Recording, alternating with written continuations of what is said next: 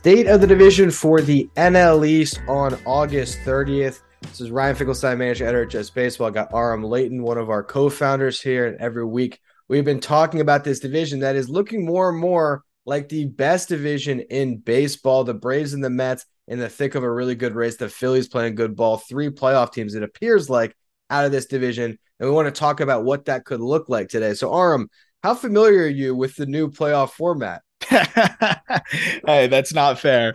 Um, yeah, not as familiar as I should be as a guy that works in baseball, but but man, I, uh, I'm excited to, to see more teams in the fold. And uh, you mentioned, I know that you mentioned it on Locked On Mets, and we're going to get into it uh, in this episode about how the NL East. Uh, you really wanted to you you want to avoid the Dodgers, right? You want to dodge the Dodgers, and we're gonna have a showdown here over the last month or so where we're gonna have the Mets and the Braves doing everything they can to avoid what is one of baseball's best teams we've seen in a long time. Not only baseball's best team, period, at 89 and 38, the Dodgers are. Uh, it's almost impossible to poke a, a flaw in that team from top to bottom. They beat the Marlins last night, right? I didn't yes. check the files. Yes, surprisingly. Uh, surprisingly. So over their last 52, I believe that makes them 42 and 10. The, the yep. Dodgers, insane. And, and so how this works out when it comes to the playoffs, top two seeds get a bye. So that's the obvious edge or the reason why the Mets and the Braves want to win. They want to avoid that wild card round. But where it gets even more interesting is because those two teams get the byes, they're on the opposite sides of the NL bracket. So you avoid the Dodgers until the championship round. In some respects, the Dodgers kind of get the short end of the stick because their path to the World Series most likely will have to go through both the Braves and the Mets. The question yeah. is which one's in the DS, which one's in the championship round. Here is how this really can impact you, just from the Mets perspective, because obviously I did my show on it you look at if the Mets had to play a wild card series, Jacob DeGrom and Max Scherzer start those first two games. Let's say you win it. either you win it and you avoid having to pitch Chris Bassitt, or you have to pitch Chris Bassitt to get out of that round. Then suddenly your game one starter is either Chris Bassitt or Taijuan Walker or Carlos Carrasco against the Dodgers. DeGrom, based on rest and the days off, could still start a game too, but – you will not be able to pitch to Grom and Scherzer twice in that series unless they're going on short rest and more likely pitching out of the bullpen. Whereas if you get the time off, you can go into that series uh, against what would instead be maybe the Cardinals, and you got Jacob DeGrom, Max Scherzer with DeGrom being able to pitch a game five. That's massive. Yeah, a- absolutely. And I think it's kind of interesting on the Dodgers side. I know it's it's the division NL East, but you mentioned how hard it is for them uh, just getting the short end of the stick because of how good the NL East is. And we talk about, you know, what division is the best. The AL East is probably the most balanced, but in terms of the two best teams, I don't think there's, you know, any division with a, a top heavy, you know, one two punch like the Mets and the Braves. If the Dodgers get the Mets, let's say, eh, let's say the Mets give up the division somehow that's a five game set that you don't want, no matter how good your team is. And the Dodgers are obviously very good you don't want to run into the Mets in a five game set in the division series. I mean, you could easily go down two zip with the guys you mentioned on the bump, and all of a sudden, you know, you, are fighting for your life. And it's kind of similar to not quite as dramatic, which is why I like the new structure of, you know, not having to worry about a one game playoff, but it's kind of similar with this showdown. We compared it last week to, you know, the Dodgers and the Giants trying to avoid the one game playoff. Now the Braves and the Mets are doing everything they can to avoid you know, just even having to take on the, the Dodgers that early in any capacity. And I think it's kind of similar. Uh, but I would much rather face the Braves in a five game set uh, than the Mets because just the one two punch at the top of your rotation, if you're the Mets, can really put a team in a deficit right away. Yeah, and if you're the Dodgers and, and you face a Braves team that just had to go through a Phillies in a wild card round, you know, you're not going to see Max Fried until game two. Um, and that could obviously help them. And I think it's just it, it's so much easier. I know we can talk about like the the rust factor. I know that's why they've kind of condensed the schedule of this wild card round to try and make it go by as quickly as possible with no travel. But the bye is so much more valuable than any rush you could possibly get missing three days of baseball. and to be able to to not only line up your rotation but face the Cardinals or the Padres as opposed to going up against the Dodgers after you have to play the Phillies. That's a massive edge, and that's the other thing. Uh, based on the way the seating works out, another aspect of this, it's the the three seed will be the Cardinals, assuming they hold on to the division. Then the four seed is going to be the Mets or the Braves. At this point, the Phillies are the five seed, so you're staring down a playoff matchup against a division rival. Even though the Mets have handled the Phillies this year, I think the last thing you want is a team that you're you're that familiar with in a three game set. When they have Zack Wheeler and Aaron Nola to line up with, the Phillies can be dangerous in that wild card round. Yeah, it's it's interesting because it seems like a lot of the Mets guys have have pretty good numbers overall. You could probably speak better to this than I do or than I can, but it seems like the Mets hitters are are pretty solid against Wheeler and Nola in their career, right? I feel like every I time say, I yeah, so this this year the Mets are nine and zero oh in games started by Wheeler and Nola, which is wow. just a, a, crazy. Uh, you know, it shows why they've dominated this matchup all year. Uh, but I will say, from watching those games, I mean, it has been a, a consistent approach from the lineup to grind down those pitchers. It's not like they're getting solid contact off them. It's more they're stringing together hits and getting a big hit. Uh, but it's not like I would say they have some huge edge where they're going in and, and, and facing Zack Wheeler in a playoff series and feeling comfortable in the box. Uh, and it's funny because I'm looking at like who would you want to face there outside of the, the division winners in the NL. It, it's really not close, I would say, to I, the Brewers compared to the Phillies. I mean, I, I, know the, the Brewers have Corbin Burnes, and they, but even Burnes looked vulnerable in his last start. Woodruff has looked vulnerable at points this year. The the offense is not you know very good, and they subtracted Hader, who has been a disaster elsewhere. But at the end of the day, they subtracted Hader, whether he was struggling for them or struggling for someone else. That was one of the game's best closers, if not the game's best closer. Now not doing that for you. Uh, the bullpen's still solid, but I really look at the Phillies, and if, if we're looking at any other, you know, non-division winning team, uh, they're far and away, besides the Braves, obviously, far and away, I think the scariest team. Is there any division leader in the National League that that I guess of the other two that that you're afraid of uh, more than the Phillies? It's interesting because I, I, was just trying to think about it right now. Like Phillies Cardinals is an interesting conversation. Which team do you think is better? I, I would probably give the edge, edge to the Cardinals just based on the strength of that MVP duo. But you just got Bryce Harper back in that Phillies lineup.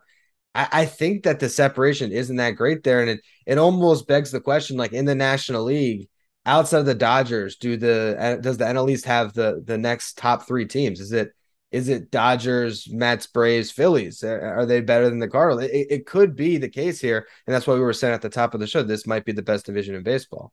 What's funny is that they're kind of like opposites to a degree, the the Cardinals and the Phillies, because Phillies, I mean, they've made improvements with the defense, but they're not a great defensive team. Yeah. Cardinals, phenomenal defensive team. Uh, you also look at the bullpen situation. I know the Phillies have been better this year, bullpen not great. Starting rotation, Cardinals have pieced it together. I don't have a lot of faith in it. Philly's rotation at the top is is built for the postseason, at least the one-two punch. And I think they've had enough contribution that you can feel okay enough about a third guy stepping up. They've had a few different guys look pretty solid in spurts this year.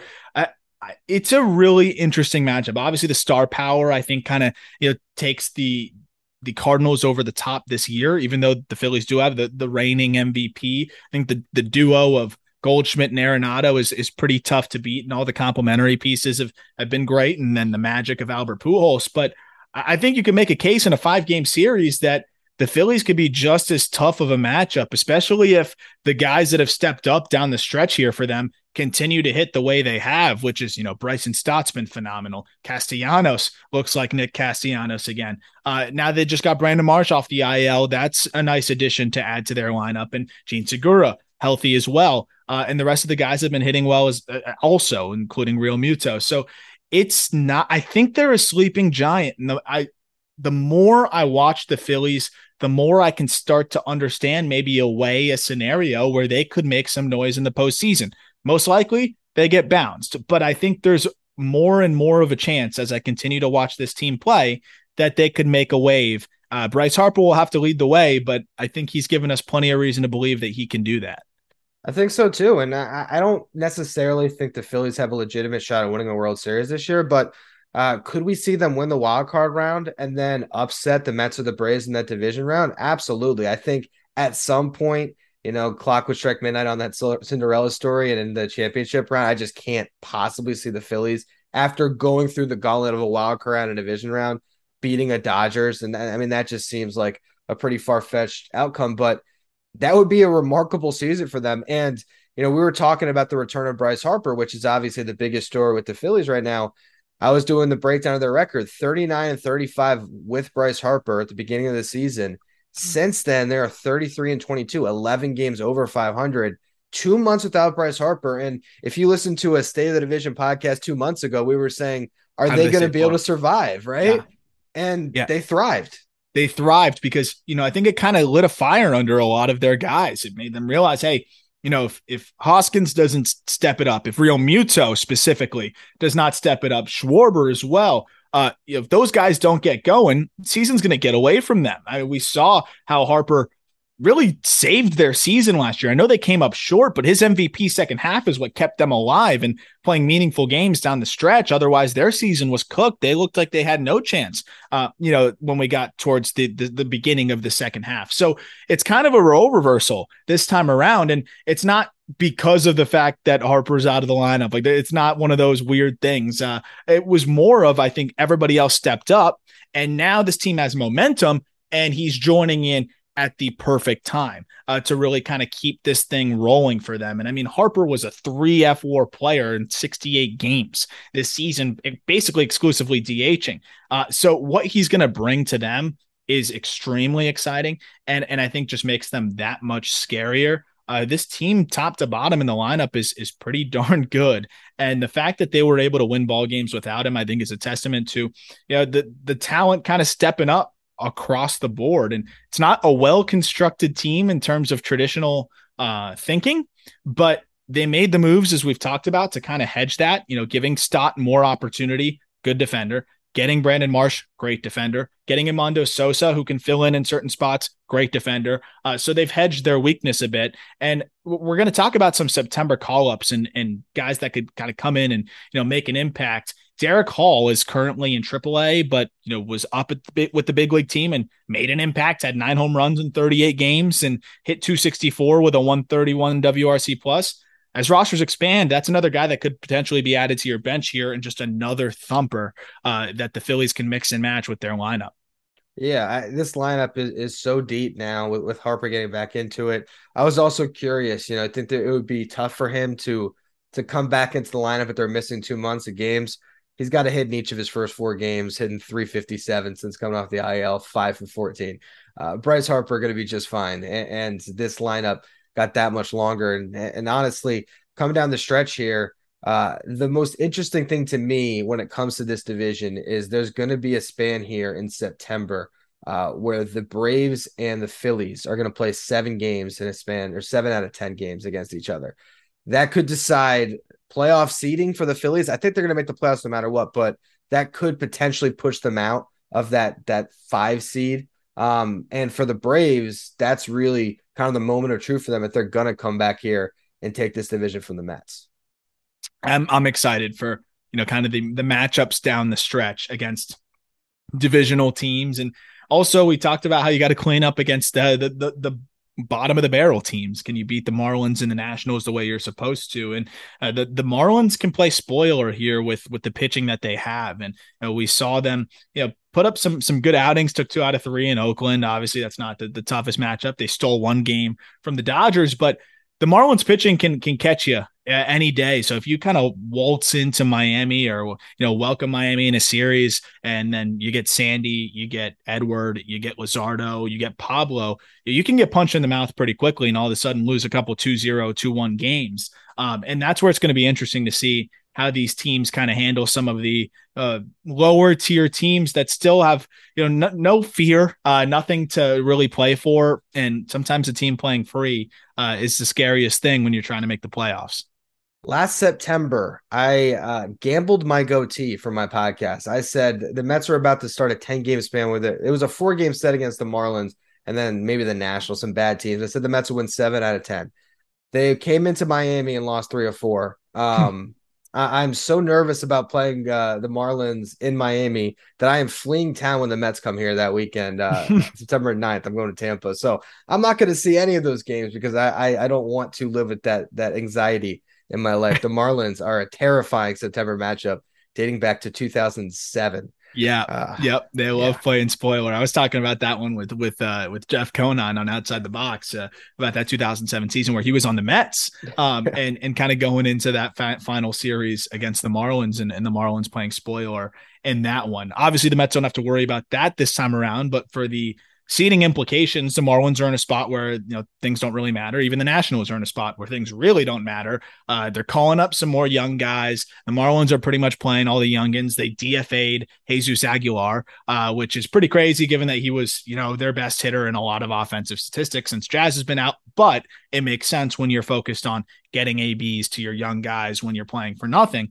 They'll probably call up another guy. I think it'll be Jordan Groshans, recently acquired from the Blue Jays, has been fantastic since coming over to the Marlins, uh, hitting in the high 300s, hitting for more extra base hits, I think, than he had the whole season in, in Toronto. Uh, so there's there's some excitement there. They're going to continue to call up some young guys. The Nationals may bring up somebody like Jake Alu, uh, who is an outfielder that'll you know be playing with a little bit of a fire under him and, and get an opportunity at the big league level. Those teams are a little bit scary. What's interesting is we're going to see call ups across the entire game with September expanding the rosters. And, you know, we'll see some impact prospects even for some contenders. But it seems like the Mets, the Braves, and the Phillies. I mentioned Darick Hall for the Phillies, but he's already been up. The Braves have already had kind of their revolving door. They've brought up their youngsters that are already making that impact. They've had the revolving door of AAA starters that have come up, made spot starts, and got sent back down. Uh, you know, you've seen probably four four different guys do that. And the Mets, you know, they brought up Baty already. I think that was kind of the big aggressive move. I, I don't see them making any other you know crazy move. It's funny. I think those NL East teams at the top might be some of the few that aren't really making any big call ups uh, as September rosters expand. Yeah, I mean, obviously, I could speak to the Mets more than any other team, and outside of getting some type of a pinch running defensive type center fielder up. You know, they got Travis Jankowski, I believe, back in the minor leagues, not in the 40, but they could certainly add him. They have Terrence Gore, uh, obviously playoff hero. So uh, we'll see if they add one of those types of guys. But really, I think these teams are kind of set with what they've been rolling out. Now that Bryce Harper's back in the mix, I think we can look at the top three teams and say, all right, this is what they're going to be. And now you got uh, you know the best thing we could watch in baseball, division race down the stretch here. Let's see who who slots in where, and then we get to October baseball. So a ton of exciting things to cover over our final couple weeks of the season. Make sure you're checking out the State of the Division podcast every week. We got you covered with each division. Tuesdays we're looking at the East. Uh, Wednesdays the Central divisions, and Thursdays the West divisions. Make sure you're following our YouTube channel, our podcast feed, checking all the articles we got going at justbaseball.com, covering everything in Major League Baseball.